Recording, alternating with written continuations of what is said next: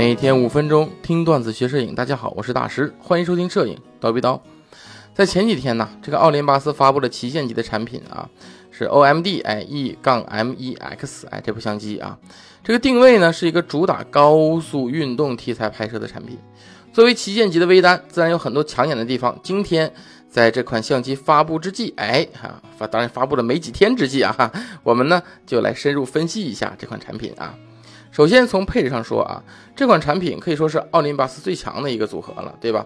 集成了奥林巴斯众多的优秀技术于一身。你像什么像素，虽然只有两千两两千零二十万，对吧？但却可以实现手持的五千万像素照片的拍摄，对吧？尽管它只有一个 M 四三的画幅，对吧？但是它的像素已经达到如此之高了。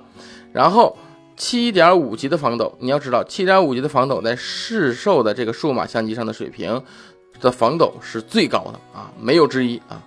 机身大量可以自定义的按键，让这个产品可以在你熟练的操控下达到一个很高端的等级。哎，那么下面呢，我们就仔细聊聊这个相机的几个我认为比较突出的特点。首先，第一个，耐用的机身。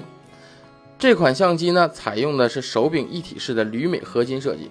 之前之所以采用这样设计啊，一分一一方面呢，是为了保证这个机身的强度和防护性能；另一方面是为了手感。和续航能力啊，因为这种机器多数要求一定的三防功能，对吧？哎，另一个哎，就是我觉得最大的问题、最大的亮点啊，就是 AI 的对焦系统。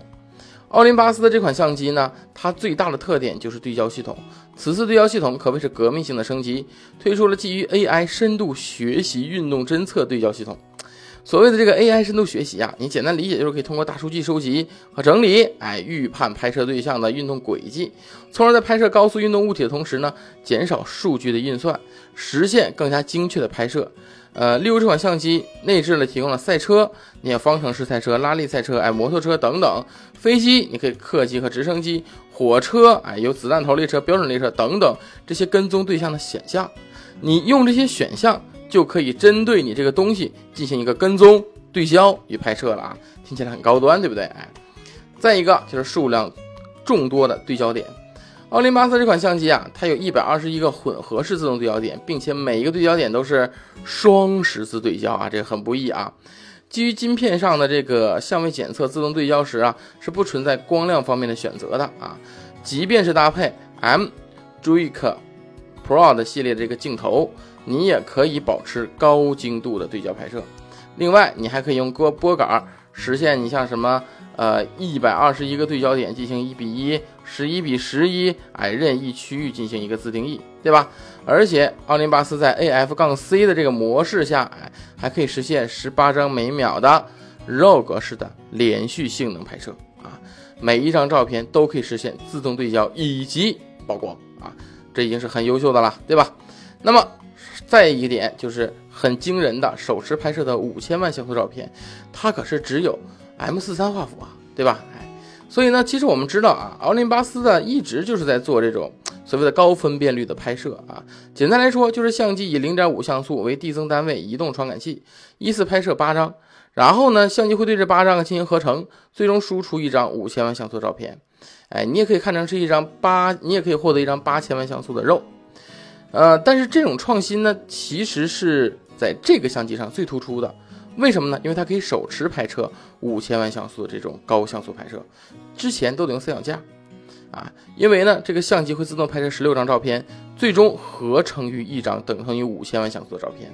你要知道，奥林巴斯之前的相机啊，它是放在三脚架上，而且它是不能拍摄运动物体的。你像拍风景的时候，如果树木被风吹动，你就会出出现这个拍摄失败。对吧？这次奥林巴斯这个相机把这个问题解决了，绝对不会出现拍摄失败的问题。只不过如果你有边缘被吹动的话，它可能边缘画片的质量会有所下降。然后我觉得比较厉害的就是这个景深合成啊。我们都知道，在举起相机拍摄的时候呢，取景器中会有一个焦点，这个焦点呢对准焦平面一定是最清晰的。然后根据你使用的光圈大小，在不同焦平面的锐度会有差异。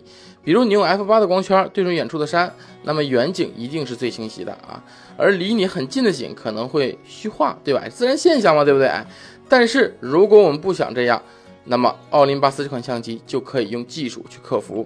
这款相机沿用了之前所谓的景深合成功能，可以改变这一点啊，让你的前后景深都能够合成。但是并不是所有镜头都支持啊。好，那么聊了以上这些，你们是不是觉得这款相机非常非常好呢？对吧？哎，但事实呢也的确是如此啊。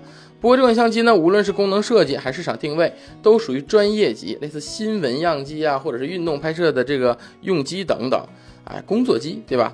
所以呢，很多爱好者在使用中呢，不会经常被用到这些功能的啊，特别是人像爱好者啊，你 M 四三的画幅会让你得到一个很一般的虚化效果啊，所以人像爱好者购买需谨慎啊。好了，那么本期节目就到这里，咱们下期见。